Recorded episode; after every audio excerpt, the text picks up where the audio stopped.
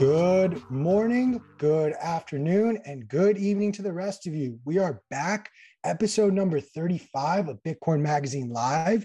And we're going to kick things off with one of my favorite Bitcoin writers out there, Vijay Boyapati. Thank you so much for joining us, the author of Bullish Case for Bitcoin, both the article and the book of the same name. Vijay, thank you. How are you doing, man? Thanks. Thanks, Q. It's awesome to be with you and Chris. And I love talking about Bitcoin. So I'm glad to talk about Bitcoin with you. You're you're at the right show to talk about Bitcoin with us. I guess we should start at the very beginning, and maybe if you don't mind sharing a little bit about the uh, the story of how you were orange pilled, and maybe some of the things that didn't really click with you the first time you heard about Bitcoin.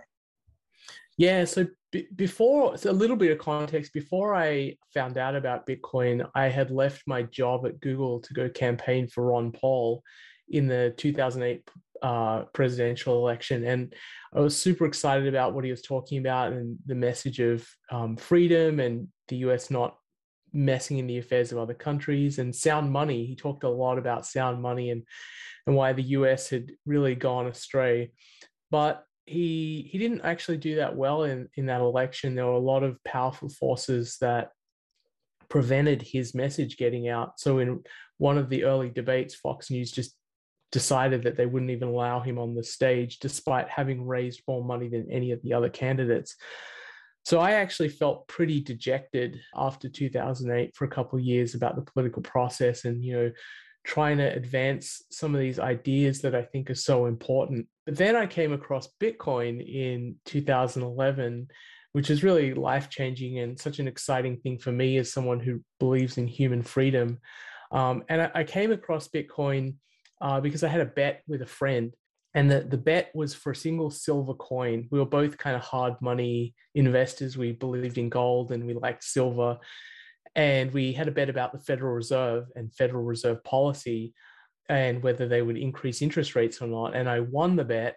And um, my friend said, Well, I can give you the silver coin. It was worth $50 at the time but I think I should give you something. I, I want to give you bitcoins. This is it's a new form of money, and I want to give you bitcoins. And I was like, I have no idea what that is, but sure, because my friend is probably the best investor I know. And so when he tells me I should pay attention to something or that, you know, I should take that instead of silver, I, I kind of pay attention. And, and so I had this was 2011, and you know th- there wasn't any infrastructure really to Bitcoin. There was just the Bitcoin network, and so I had to download the core software, and it started downloading the blockchain. And my little laptop, which I was running it on, the fan started going crazy. My laptop was like felt like it was melting, and it, it took a couple of hours. And then I was finally able to create an address, and he showed me that he sent five bitcoins to me it was uh, five at the time. The price was about $10. And he showed me on a very primitive block explorer, like, look, I sent you five Bitcoins. And it, it made no sense to me at all. It was just numbers and letters, and, and I had no idea what was going on. And yeah, so that, that was how I got introduced to Bitcoin. Uh, to sort of finish the story of those Bitcoins, I gave that laptop to an ex girlfriend just a year or two after that because I it wasn't worth much. It was probably worth about fifty dollars or hundred dollars at the time, and I completely forgot about it. And then in 2017, I was like, "Oh wow, that laptop's worth a lot. It's worth like it's worth 10 grand. It's worth 20. It's worth 50. It's worth 100 grand." And and so I was like, I should probably email her, and I emailed her and. Uh, unfortunately, she lost it. She told me she lost it in a hotel and um, and I completely believe her too because you can look on the blockchain; those bitcoins have never moved. They're dead. The private keys are dead. It's probably in a dumpster somewhere. So those my first bitcoins are gone. so all Bitcoin holders, you can thank me. The total supply is not 21 million; it's 21 million minus at least five. But yeah, so to, to get back to your other question, what what was the thing that really was a difficult thing for me to understand. I think probably the hardest part for me in the beginning was I had a background in Austrian economics and I understood why gold was valuable. And I spent a lot of time trying to understand why gold was valuable. And I thought, well, someone created this out of thin air. Why can't I just create my own? Why can't I just create VJ coin? And won't that, you know, sort of dilute the value of Bitcoin? That was probably my biggest hurdle. The fact that it wasn't tangible and had, you know, what Austrians kind of think of as intrinsic value. How can it have any value at all? And and honestly, that question, because of my interest in economics, was my path down the rabbit hole. I just became so obsessed with how does this thing have value? It's just, it sort of defies economic logic, at least logic that had existed for the last 50 years. And so I've spent the last probably about a decade trying to figure that out. I think I, I have some pretty good answers and I, I wrote an article and then a book about it uh, to to provide a framework to think about this because it's not obvious. And when people come along and their first instinct is, this doesn't make sense. I don't want to invest. I don't want to own this thing because it seems kind of weird and scammy. And like, how can something that's created out of thin air have value? I think that's actually a fairly natural reaction. Uh, it's certainly what I had. one of my favorite things about your article in your book, uh, despite having a background in Austrian economics, you make it accessible for every man to just be able, or every person to be able to read it, digest it, and really understand what questions they need to ask next. It's such a great jumping off point. I want to ask you sort of what what inspired you to write that? Was it like I myself love to write so that I can learn it better? And if someone else can read it, even just one person, great. But what was your sort of inspiration for writing the original article? Yeah, I'm the same as you, Q. I, I, I think it helps me as well to to write stuff, and uh, it.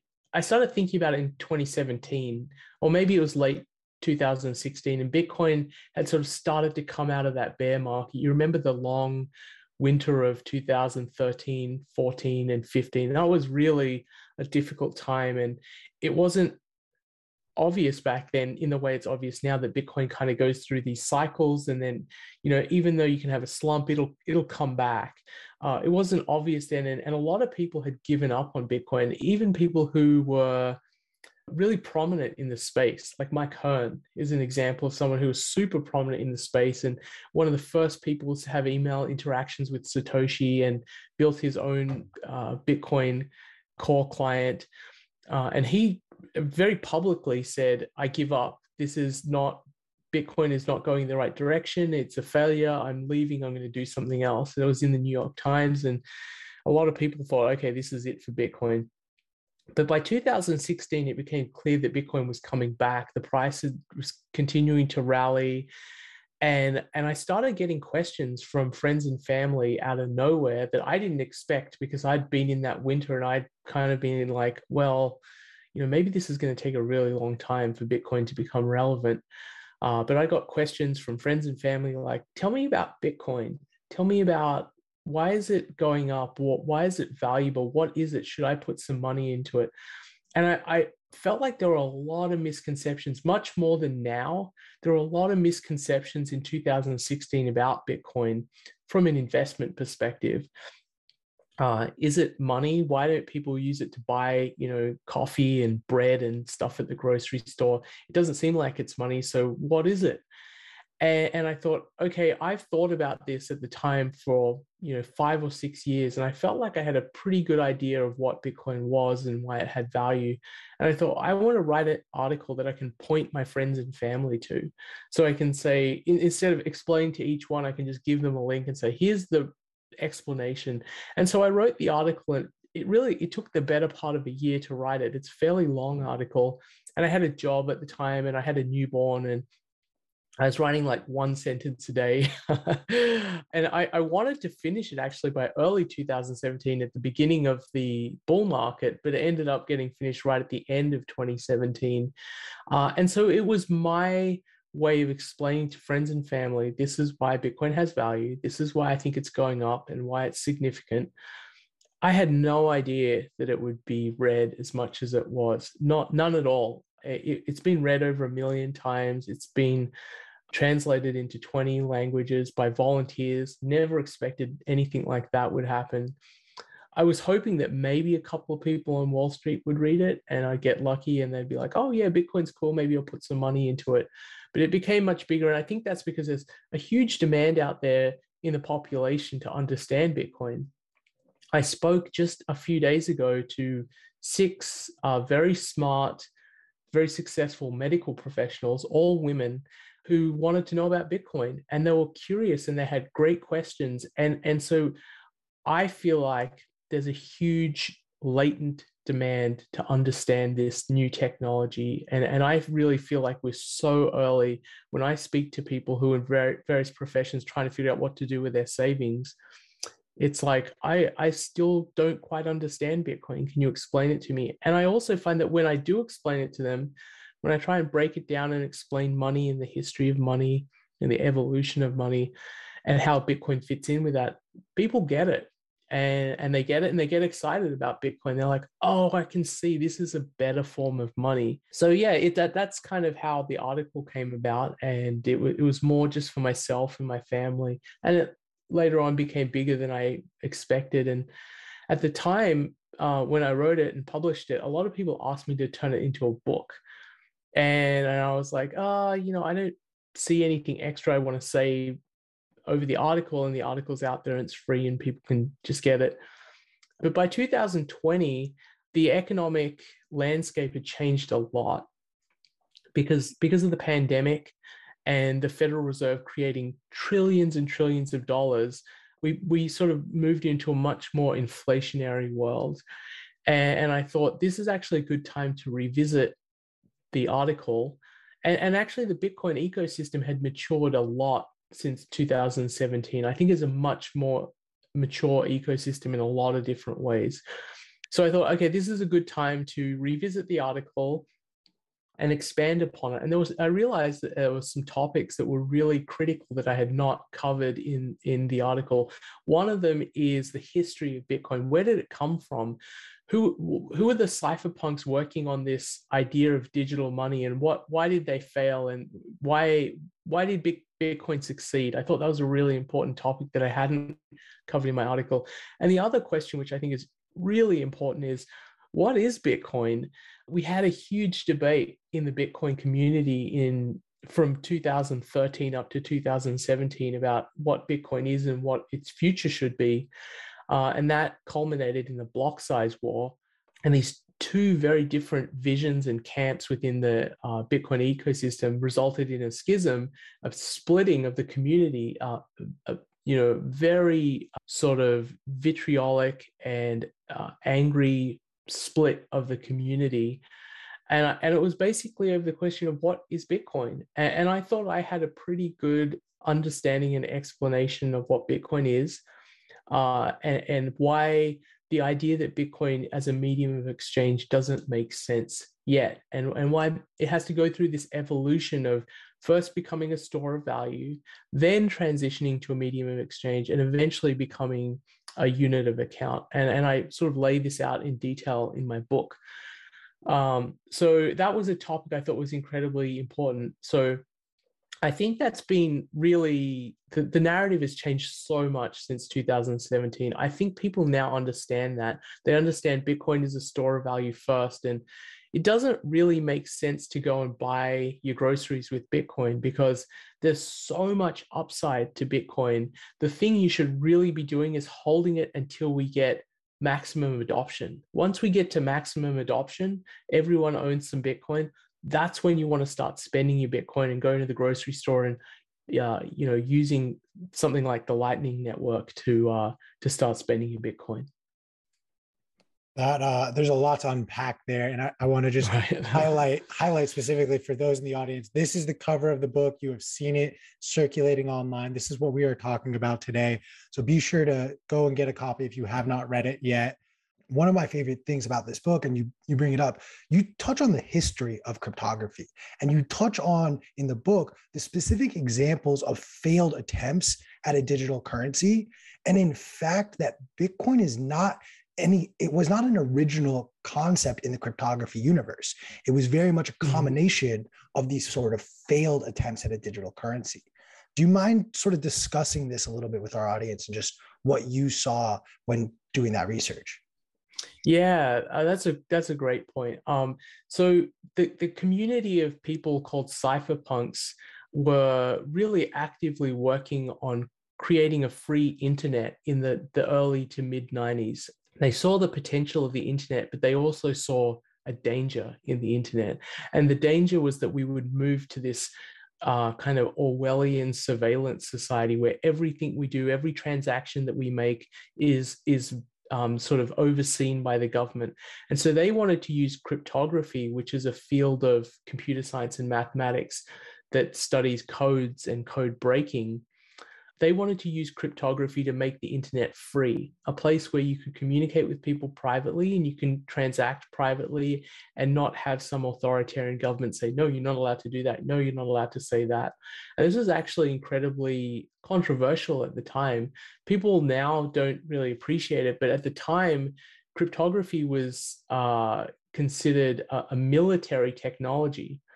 And if you were to let the code that allows cryptography to be done, if you were to transfer that to another country, it would be considered treason. And uh, the cryptographers at the time kind of pointed out that, hey, we have a First Amendment in the United States, and cryptography is essentially speech because you can take the algorithm uh, the cryptographic algorithm and print it on a t-shirt. And that's what a lot of them did. They say said hey look are you going to censor me? I'm wearing a t-shirt. Are you going to tell me what i'm doing is treasonous by wearing this t-shirt?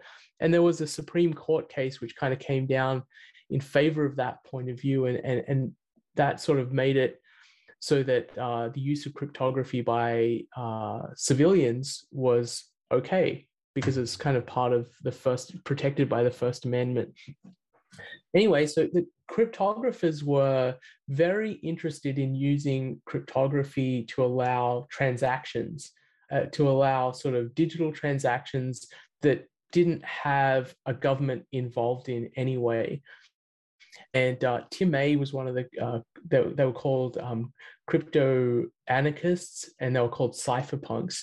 And Tim May wrote a manifesto, uh, the Crypto Anarchist Manifesto in, I think, 1992, laying out the case for a world in which you could transact using cryptography. And the first attempt of, of doing this was David Chaum. He created this thing called a company called DigiCash and a form of money called eCash but the problem was he was using cryptography to create a new form of money, but that form of money was controlled by his company, a centralized company. And, and the, the, the flaw of centralization is that if that company is coerced by a government or the company fails, DigiCash actually went bankrupt, then the money disappears. You, you don't want that to happen. You don't want if you're creating a new form of money that's not controlled by the government, you don't want it to be issued by some central authority. And so there were a bunch of cypherpunks, uh, names you might be familiar with Adam Back, uh, Wei Dai, Nick Szabo. These guys realized this was a critical problem and they were working on how do we decentralize money? And there were there were numerous attempts at this. Uh, Nick Szabo uh, created a, des- a, design for BitGold. Wei Dai created uh, a system called B Money. Uh, Adam Back, sort of unrelated, created um, something called Hashcash. And it was a way of making it expensive to send email spam. And he may not have realized it at the time, but it was like a foundational piece in making decentralized money possible.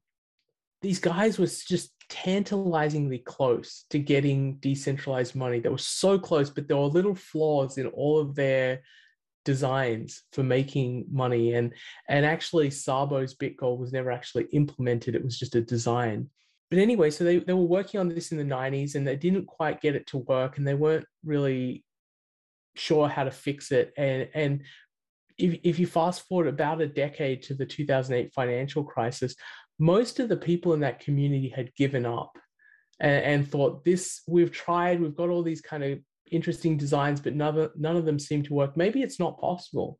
Maybe it's not possible to create a decentralized form of money. And uh, that, that was the general view of the people who were in the space. This is probably not possible.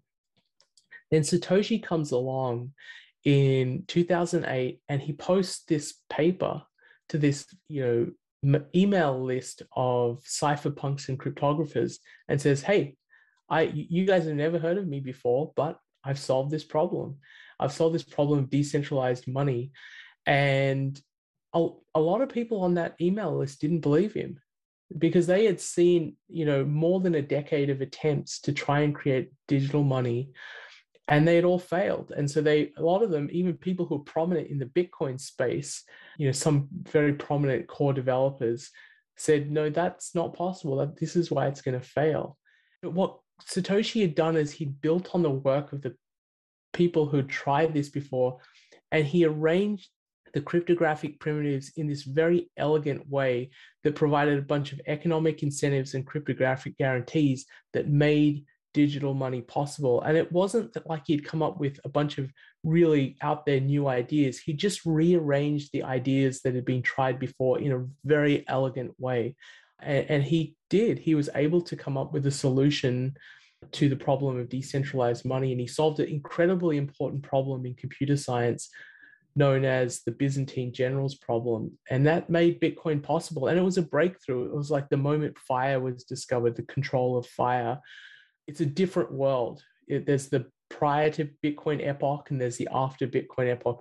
Now we have the ability to, to, to do something that was never possible in history.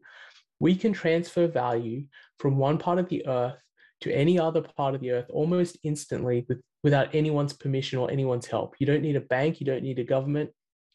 I can send you money if if you're in New Jersey or California or Bangladesh uh, as easily as I can send an email. And that, that is a profound breakthrough for, for computer science, a pro- profound breakthrough for finance and economics.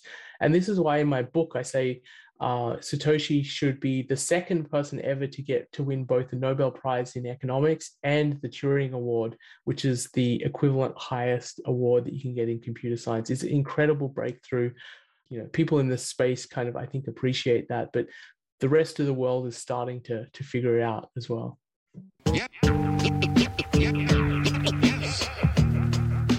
My fellow plebs, the Bitcoin conference is back. Bitcoin 2022, April 6th through the 9th, is the ultimate pilgrimage for the Bitcoin ecosystem. The Bitcoin conference is the biggest event in all of Bitcoin and cryptocurrencies.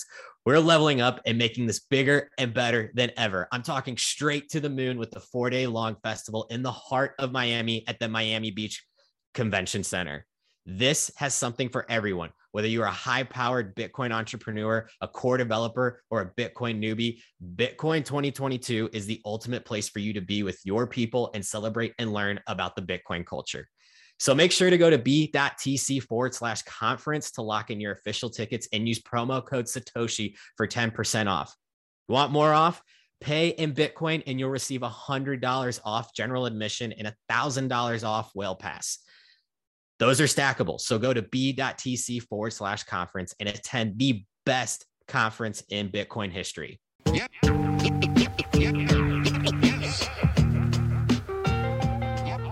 Yeah, as, you've said, as many of us say, we're still so early. The adoption is only just beginning. You touched on earlier how when you had originally written uh, the bullish case for Bitcoin, the article, you had hopes that people on Wall Street would read it and make decisions. And we're at a point now where just earlier this week, we saw the first mining ETF introduced in the public markets. We have miners continuously going public, Core Scientific most recently through an SPAC. What is it that you're seeing that you're liking about Bitcoin's impl- implementation into Wall Street? And what are things you'd like to see changed?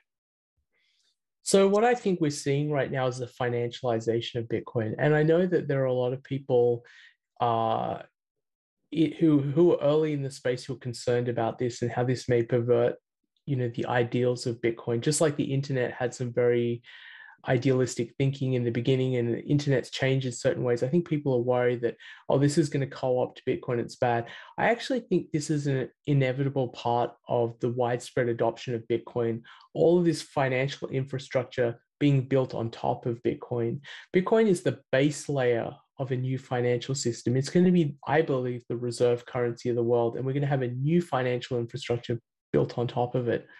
And I think one of the realizations that the traditional financial world is coming to is that Bitcoin is the perfect collateral asset. It's incredibly good as a form of collateral. And what I mean by that is something as a financial institution that you can hold and is valuable and allows you to offer products to your clients. And if they the, if the clients have some bad trades where they lose value, you can sell some of the collateral to cover the risk of them doing those trades. So a classic example of this is you're a financial institution and you want to allow your uh, clients to short certain things or trade derivatives or trade futures contracts. And if they do a bad job, you want to have something valuable so you can sell it down a little bit and cover the losses. Um, and, and Bitcoin is a great form of collateral because when you possess it, it's not the obligation of anyone else. You hold the thing that's valuable. Uh, and that's the same as gold. When you hold a gold coin, you hold the thing that's valuable. It's not a promise of someone else. It's not uh, you need to go to some third party and uh, redeem something. It's the valuable thing in and of itself. It's called a bearer instrument. And the thing that Bitcoin has that's far superior to gold is it's easy to transmit. So as, a, and it's easy to possess. So you're a financial institution, you want collateral from your client, you can say, just send it to me and you can receive the collateral and and, and hold it within, you know, uh, a few minutes or an hour if you want a bunch of confirmations and then you can offer all kinds of products and and, and the first company who really saw the the use and the value of bitcoin as collateral was bitmex they were the first company to offer uh, a futures contract on Bitcoin and allow people to bet on the future price of Bitcoin. But now you have all these traditional companies coming in, like uh, the Chicago Mercantile Exchange and, and Goldman Sachs, and they're realizing, wow, there's a big opportunity here. People uh, want to own this, they want to trade these derivative contracts and and bitcoin's a great form of collateral. And so that's what i think the future is for the financialization of bitcoin is more and more institutions realizing that they should have a part of their company uh, capable of holding bitcoin custodying itself and offering products on top of bitcoin. I, I think we're going to see way more of this in the next two to three years where banks are going to let people hold bitcoin and then they're going to offer things like interest on your bitcoin which is cool, right? You can say, if you want to hold your Bitcoin here, we'll offer you a 1% on your Bitcoin. And one one percent on your Bitcoin is way better than one percent on your dollars because Bitcoin is a deflationary asset. There's never going to be more than 21 million. So if you're adding to your Bitcoin stack, that's really much more powerful than if you're adding to your dollar stack because your, your dollar stack is losing value naturally because it's an inflationary currency. So there's going to be a lot of this kind of financialization of Bitcoin in the future and a lot of products available to Bitcoin investors that aren't you know widely available today. To your point we're even seeing now more and more companies begin to offer mortgages backed by bitcoins as well. Is there an Absolutely. industry is there an industry that we have not yet approached as far as bitcoin goes that you're excited or expecting to see it enter in some capacity?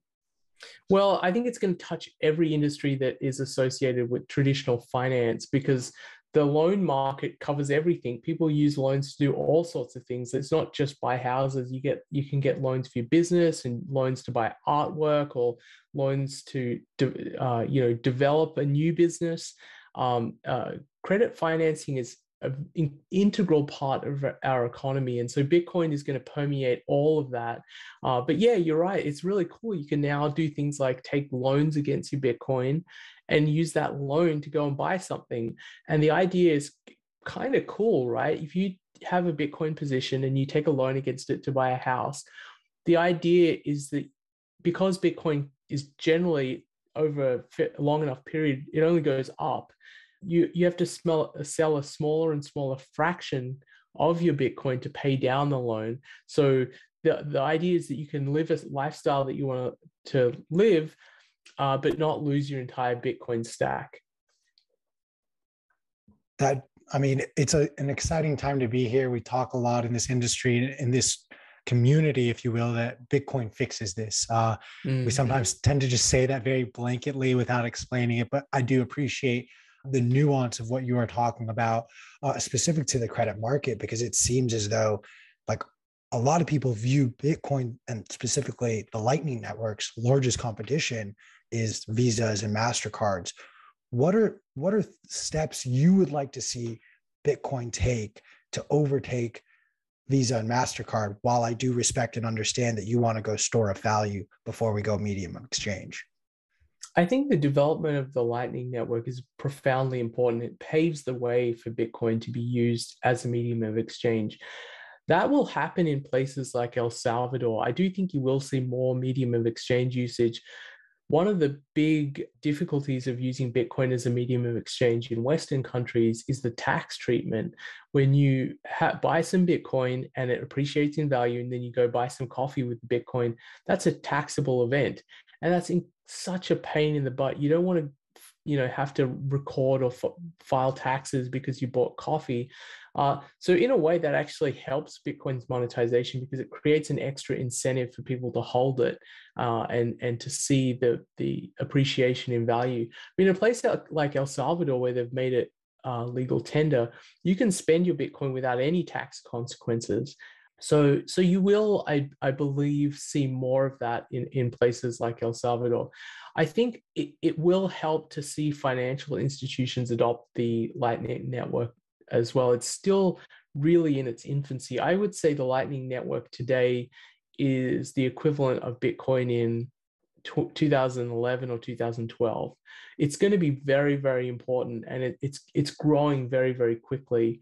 Um, but uh, it, it's still very new. We don't have much adoption from financial institutions, but Cash, uh, uh, Square Cash is uh, making it part of their system.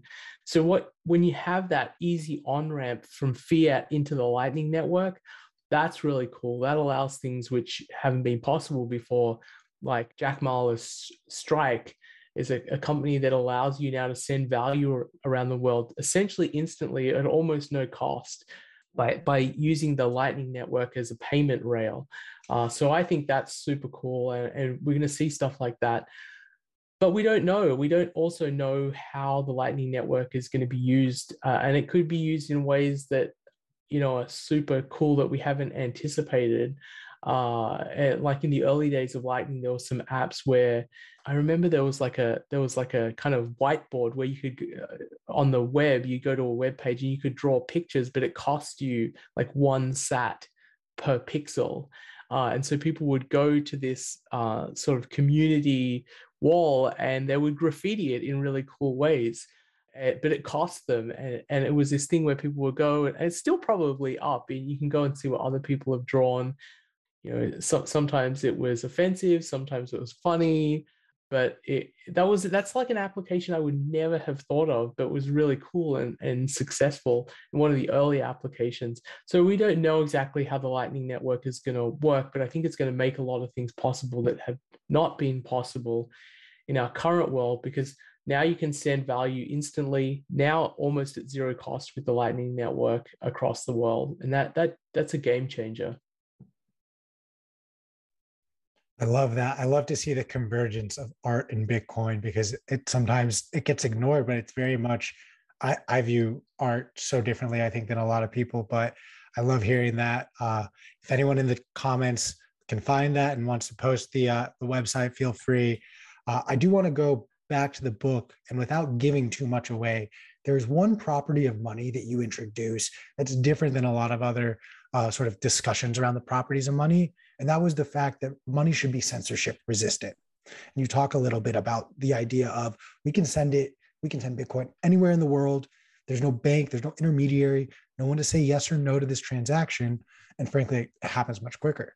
Can you discuss a little bit about why you value censorship resistant as far as a property of money? I think censorship resistance has become much more important in our digital world because there's so much more of a risk that everything we do can be surveilled. In a world where, let's say, you go back 200 years when they're on a gold standard, uh, it's very hard for a government to surveil what everyone is doing because you have all these private communities just doing stuff, you know, with each other or in their village or whatever it is. But now with a country like China, they they're, they're talking about creating a financial infrastructure where they own a digital coin, a CBDC, and they can trace everything you do, every purchase you make. They can see where you are at all times. They have cameras everywhere. And, and the scary thing about that is that when you put that much power in a central government, they have the, the ability to destroy. Uh, power is really the power to destroy, and, and they can destroy certain groups that they don't like. And you already see this in China, where there are minorities which are really incredibly oppressed and treated very, very poorly. And there's no way for them to escape because everything they do is seen. Uh, so censorship resistance is important because it, it allows the pre- freedom for people to live the lives they want in the way they want without someone else saying, I don't like that. Uh, and even in the West, you see so much censorship. Like if you have uh, a view that's somewhat controversial and, and, you want to talk about it on YouTube, uh, that people have been banned for things like saying that, hey, cloth cloth masks might not be that effective. I mean, it's not a super controversial thing to say. It's like plausible that they're not effective and people were saying they, they don't seem that effective and they were being kicked off youtube for that or, or they were they were being deplatformed in various ways so that you know maybe you can't use paypal anymore because you've been labeled as someone spouting misinformation even though the cdc changed their opinion and said oh yeah cloth masks they may not be effective. So why are we telling people to wear them? So censorship resistance is really important because it gives all of us the freedom to live without someone else telling us that we can't say or do things, which are those are American values. That they've been American values since the country was founded. Freedom of speech, freedom of trade, um, freedom to pursue pursue your own happiness. Those are American values, and those are values that Bitcoin makes possible and protects. I love that. I mean, we we witnessed it not even a week ago with the Canadian government stepping in and shutting down GoFundMe for the trucker convoy. We're see, we saw it on the other side of the spectrum where a progressive group down in Cuba had their PayPal donations cut off. We see over in Ukraine, uh, the resistance over there is collecting donations in Bitcoin as well. So to circumvent Russia potentially blocking any donations coming in. So it's of vital importance as we are fully entrenched in this digital age. Can I just say one thing about that? A lot of people think about censorship in terms of speech, and, and they understand why, at least in America, where we have the First Amendment, they understand why censorship of speech is a bad idea. But actually, censorship of value is much scarier and much worse because value and the ability to trade and move value especially monetary value, is fundamental to life. If you don't have the ability to hold your savings and to transfer your savings, you can't live. It's, to, it's depriving people of their livelihoods. So, censorship resistance in money, I think, is even more important than censorship resistance in speech. It's an excellent point. I mean, we are essentially compensated for our time and energy output. And if we are not able, I, I would even take it a step further, although this is a second property of money that you do discuss, but for money to lose value over time versus just being able to hold it is also a, dangerous concept that we are in the middle of watching all of our dollars and fiat currencies slowly and steadily lose their value. I do want to ask and, and maybe broaden the discussion a little bit because on the topic of censorship, like our channel this YouTube channel was was shut down because we triggered an algorithm, and we're seeing it happen all over the place on different platforms uh, for different reasons. Ours was over a discussion over Kazakhstan. We've seen it over discussions over the C word. We've seen it discussed over masks. Where, what is something that you are afraid of as we continue to go down this Pandora's box that was opened a year ago, roughly?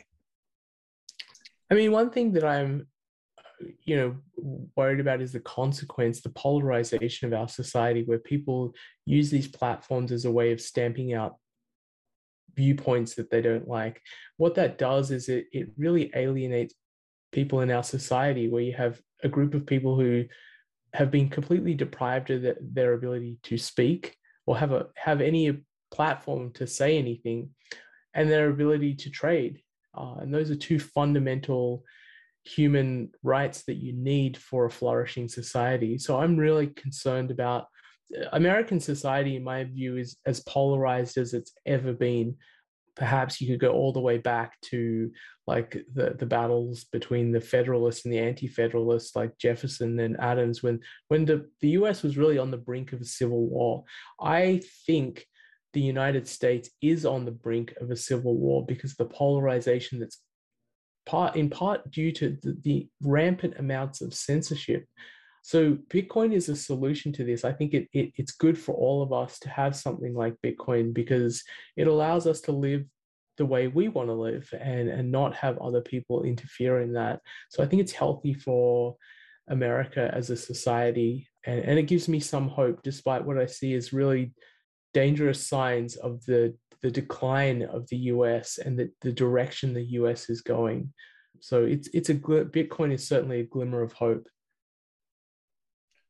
Yeah, I mean, I, I feel like at, at no point has our country been more polarized. Uh, and it's due, frankly, in large part to the access of information. So many people in the, in the past didn't didn't know what was really going on. You really only had your local newspaper when radio came about. Those were the sources of news. Now you can get inundated by opening your phone to the wrong app or going on the wrong website. Do you worry, though, that this sort of separation of values where certain people who value one thing are going and having conversations on one platform? People who value other things or opposing ideas are going having conversations on other platforms. Is that further separating us in your mind, or is that something that can create almost this safe environment so that we're not censoring within these communities. I actually think that's really healthy and it's almost like a version of federalism. The United States was a country that was founded based on the idea that people are different and they should find the community that matches their values and they should move to that community. And you had this long history in America of people moving west you know, the, the Puritans left England because they wanted to escape the king.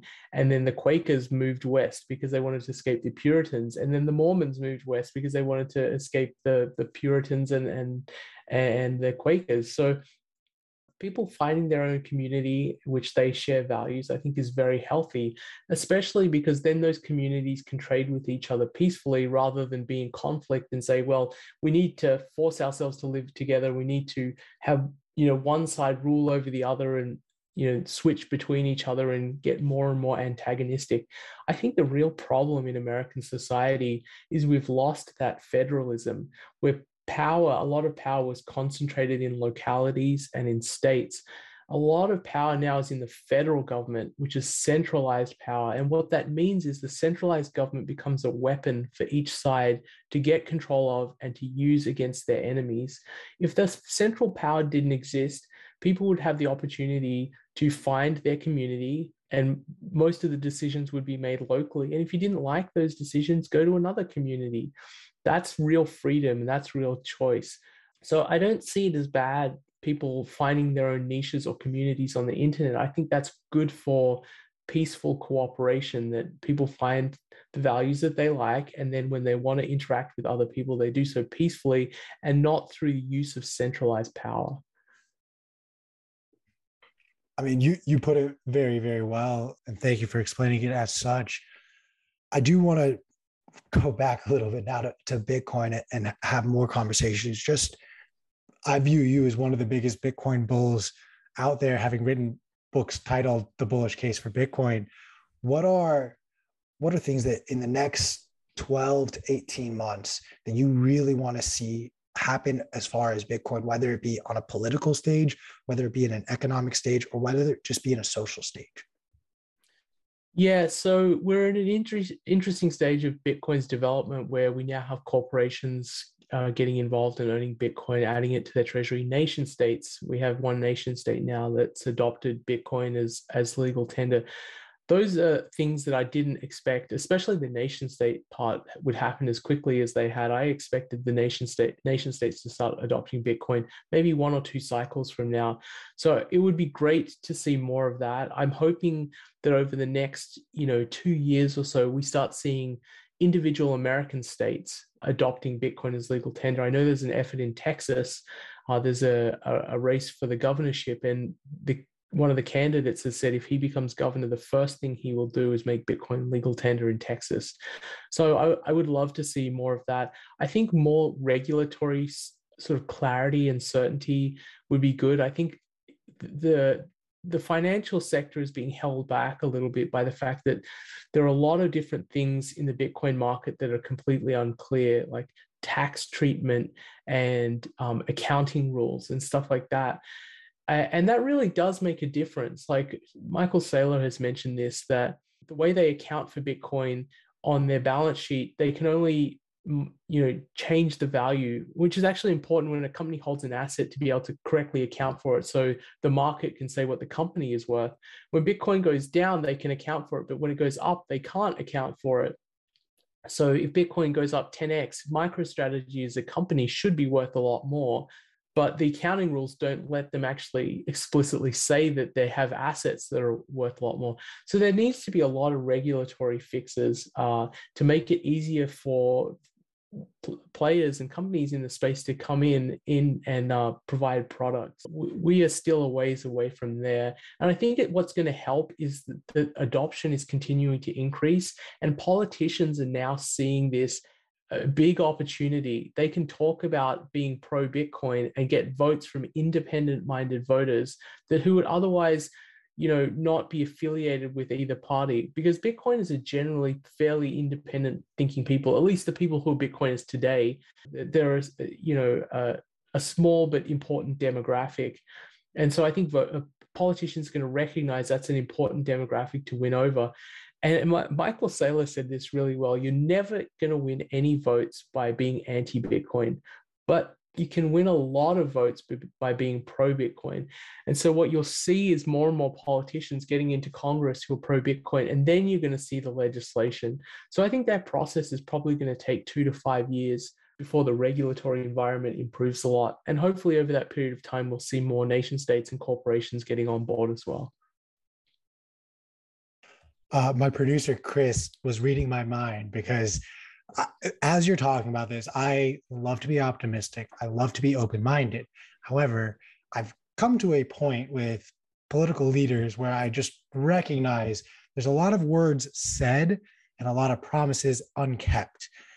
Do we, in the Bitcoin community, and then more specifically for yourself, do we want to, again, continue to trust these politicians when they say we're going to run on a Bitcoin platform, but not really knowing what those decisions will look like once they actually have that power? Generally, do not trust politicians. Uh, there are some exceptions of politicians who I think really do understand Bitcoin and have good intent. Senator Lummis has been a Bitcoiner for a long time, and I think especially politicians who have who own Bitcoin uh, and who've understood it through their own personal experience. I generally think want the best for it for for Bitcoin, and I think there are actually quite a few already in Congress. I'd say probably in the order of 20 of them, like two or three senators, which is pretty important. A senator has a lot of power.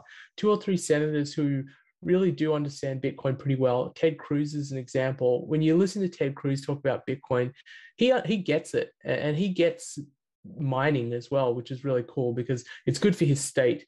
It's good for the energy grid in his state. And there's probably about 20 congressmen in the House uh, who have a pretty good sense for Bitcoin. But you're right, don't don't trust them. You need to show them the political gains that they can get by supporting Bitcoin. That's how uh, we're going to win. And there are groups out there, uh, many who I've spoken to, who are behind the scenes talking to politicians, explaining what is the uh, political advantage of supporting Bitcoin. What are the talking points that you need to use to reach people who are excited by Bitcoin, and what are the political actions you need to take that will make the US more friendly towards Bitcoin? So there are people who are working on this lobbying behind the scenes to try and make this happen and we need that. There every other industry has think tanks and lobbyists. I think it's healthy for bitcoin to have this because i think it helps to accelerate the adoption um, and I, I'm one of the people who doesn't think Bitcoin is inevitable, and I think it's dangerous to believe it's inevitable. I think we need to treat it as something that's still young, in its infancy, and at risk, and we need to do everything we can across the spectrum from development of the technology, from marketing, from uh, political action. We, we need to do absolutely everything to make sure that Bitcoin thrives and not just sort of sit back and say, oh, this is inevitable, it's going to happen, because it's not. It really isn't. And, and the threat of nation states becoming hostile to Bitcoin still exists. Maybe in the future, maybe in five years from now, there'll be so much political capture there'll be so many politicians who are pro Bitcoin that an attack on Bitcoin is very, very unlikely, and Bitcoin has become inevitable, but we're not there yet. We have to unpack this a little bit because, to be honest, it, it has been a question that's been presented of we talk on this show, we talk in the community so much about it is inevitable. We talk about the pros of it. What are these fears? Like you touch on a little bit, nation states attacking the network, whether it be through capturing miners or whatever other uh, instances of them doing it. But what are some examples of fears you have? Let's use this as a rallying cry for our community to be able to pay attention to and, and stay ahead of those attacks. Yeah, so this is something I cover in a lot of detail in my book. And actually, I think that's one of the things that people liked or appreciated in, in the article. I wasn't just um, pumping Bitcoin, I, I, wanted to be honest about the risks, and I do think there are real risks. Probably the biggest risk in my mind is innate, or not just a single nation state attacking Bitcoin, but a coordinated nation state attack where you have nations say, wow, actually, if Bitcoin becomes widely adopted, this is going to, we're going to lose control over monetary policy. And monetary policy is one of the most important sovereign powers that any nation has and to give that up or to lose that is, is a very scary thing for central banks around the world. And they're starting to understand that. They really are. They're they're getting that first inkling that hey if bitcoin keeps going up we're not going to be able to control interest rates anymore. We're not going to be able to print as much money because people will just flee from our currency and move into the dollar. And then the, the currency loses its value and the, the ability to inflate uh, is completely diminished so it's certainly possible at, at some point in the future nation states get together and say we need to ban this thing because it's getting out of control. It's too big. It's worth now. I mean you could imagine if it gets to the size of gold 10 trillion and it's on the upswing where it could become like a 20 or 30 or 50 trillion dollar asset the nation states around the world are going to panic and say okay we need to ban ownership of bitcoin or we need to ban mining or we need to ban transfer. There, there's certain things that they could do which could really harm Bitcoin. And I think that's possible. The, chance of it happening is certainly diminishing over time, but it's not inevitable that that won't happen. We need to work on on these politicians and and we need to work on corporations as well because the good thing about corporations adopting Bitcoin is they're much, much better lobbyists than retail investors. Like you and I, we're not good lobbyists. Like we can maybe send out some tweets or or, or say, I won't vote for you. But that, that's far less powerful than corporations going and lobbying governments because they're good at that. They've done it for a long time. They have all sorts of, organizational infrastructure in Washington, D.C. And when corporations and banks get on board and it's in their interest to defend Bitcoin, Bitcoin will be a lot safer. I, I do want to shout out very quickly uh, the team over at SAT Center who is making these pushes, who are talking to different legislators and different campaigns to help them craft and discuss Bitcoin in an intelligent way. So shout out to the teams over at SAT Center and thank you for doing the work that VJ is describing already. VJ, I think we have time for a couple of more questions, and I do want to sort of maybe get some, have a little bit of fun with this. But do you have a price prediction for end of year that you're looking towards? I am so bad at price predictions. Yeah, I don't like making price predictions because I and I'll be honest with you, I don't know what Bitcoin's going to do in the short term, but my bullishness is for the long term. I really believe in in the time frame of 50 years that Bitcoin will be the reserve currency of the world. In the shorter term, I, I think it's in, incredibly likely that Bitcoin achieves the market capitalization of gold because gold is Bitcoin's closest cousin in the family of financial assets. They're both non-sovereign stores of value uh, but bitcoin is superior to gold in, in a lot of different ways so it makes sense to me in the time frame of say five to ten years that bitcoin achieves the same capitalization of gold which is at least it's more than 10x from from here. So I, I think over the next five years or so, I would not be surprised at all for Bitcoin to be somewhere in the order of 500,000. I hope you plebs heard that. We're we're gonna take notes and we're gonna come find you in five years, VJ. Good. um, we saw China ban Bitcoin mining. We've seen India talk about we're going to ban cryptocurrencies and very quickly, no, we're going to introduce a 30% tax. Russia is doing almost identical to India, balking on what the finance minister said, now introducing legislation to make it legalized in Russia. What is sort of, as you see these countries in Asia, as we see Latin America make moves forward, we're hearing conversations out of the Middle East as well. What is sort of the next region that you're keeping your eye on as far as adopting Bitcoin uh, as either legal tender or as a currency? I think probably the United States. That might sound a little bit weird, but I'm thinking at the level of states, states like Florida and Texas and New York, which are all kind of competing with each other. And this was part of the vision of America in the beginning that the, the states themselves would compete with each other for talent and capital, and they would make their states better because of that. I mean, the periods of human history where you saw the greatest flourishing is when you had small nation states competing with each other, like the Renaissance. So I think we're going to see states within the United States compete with each other to be the most friendly to Bitcoin. And how could you be any more friendly than be- making Bitcoin legal tender in your state? So uh, the United States is where I'm I'm looking to see the most movement on the regulatory front in in the next say two to three years. A very it's both bullish as well as not not an opinion that I've necessarily heard discussed on this show. So thank you for sharing that. You know, we saw what was it? I believe it was Arizona introduced it a bill as well. We have a senator over in Wyoming, and and I personally believe it'll be Wyoming before Texas, just because mm. there needs to be something there. What are your thoughts on the migration of miners stateside? Does this worry you, or is this a net positive for Bitcoin? I think it's hugely positive. And if you think about it, if you had like a 10,000 foot perspective, if you're like an alien looking at the earth from very high up, you would almost think that China was incredibly pro Bitcoin because for 10 years they subsidized mining by providing cheap electricity to the Bitcoin network, and miners gravitated towards China. And then it got to the point where it was scary because there was such a large concentration of miners in China, and they could easily like nationalize or confiscate the, the mining infrastructure. And at the point where it became scary, after subsidizing it for so long, they said, We're going to ban mining. And they decentralized it. They, the miners went all around the world, and, and it made the, the network so much more resilient.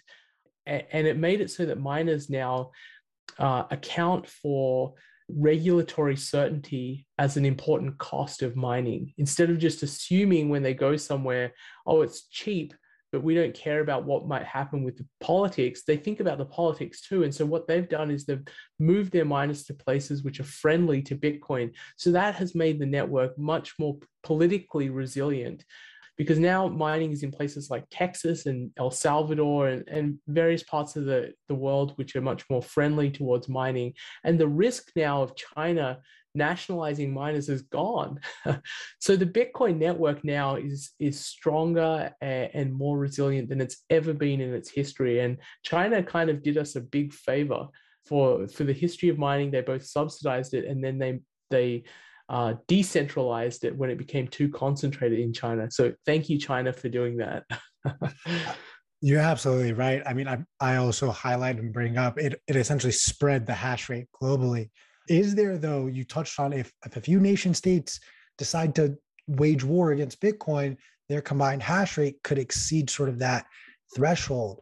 Is there a percentage sort of cap that you'd like to see nation states have as far as hash rate goes? Uh, it's very hard to control. So I think even if I'd like to say that no nation state should have more than 5%, it's very hard to control that. I think what's more important though is Bitcoin miners move to jurisdictions which are politically friendly and where there's a lot of political capture. Political capture is where you get real protection, where when you have the politicians who have bought into Bitcoin, uh, both financially and ideologically, that's where you get real protection because you're not going to have an attack on the network when all the politicians are pro Bitcoin. So I, am really happy to see so much of the hash rate moving to places like Texas. Is there a, a country outside of the US that excites you as far as uh, mining goes? Oh, obviously El, El Salvador, because uh, you know the, the leader, the president of the nation, is so pro Bitcoin, and this idea of creating a Bitcoin city where you harness the energy of a volcano. I mean, how cool is that? You're using a volcano, a live volcano, to fund Bitcoin mining. It's just awesome. It really is. I mean, I I always love pounding the drum that we do need to create a new iteration of what clean energy really looks like. And the only way you do that is who has the best incentive or most incentive to figure that out. And it is the Bitcoin community. You see it with mining, you see it up north with the hydroelectric energy capture. Is there a different form of energy capture beyond volcanoes, beyond hydroelectric that you're looking at to see power Bitcoin miners? Yeah, uh, actually, in Texas, there's uh, the development of miners, very decentralized mining operations where they get very small rigs and they go to these gas fields where uh, they've tapped the gas field and and what they have to do when when they're no longer using it is they have to flare the gas because these gases going up into the uh, atmosphere are far far worse than co2 it's like orders of magnitude worse. So there's regulations where they have to burn it off.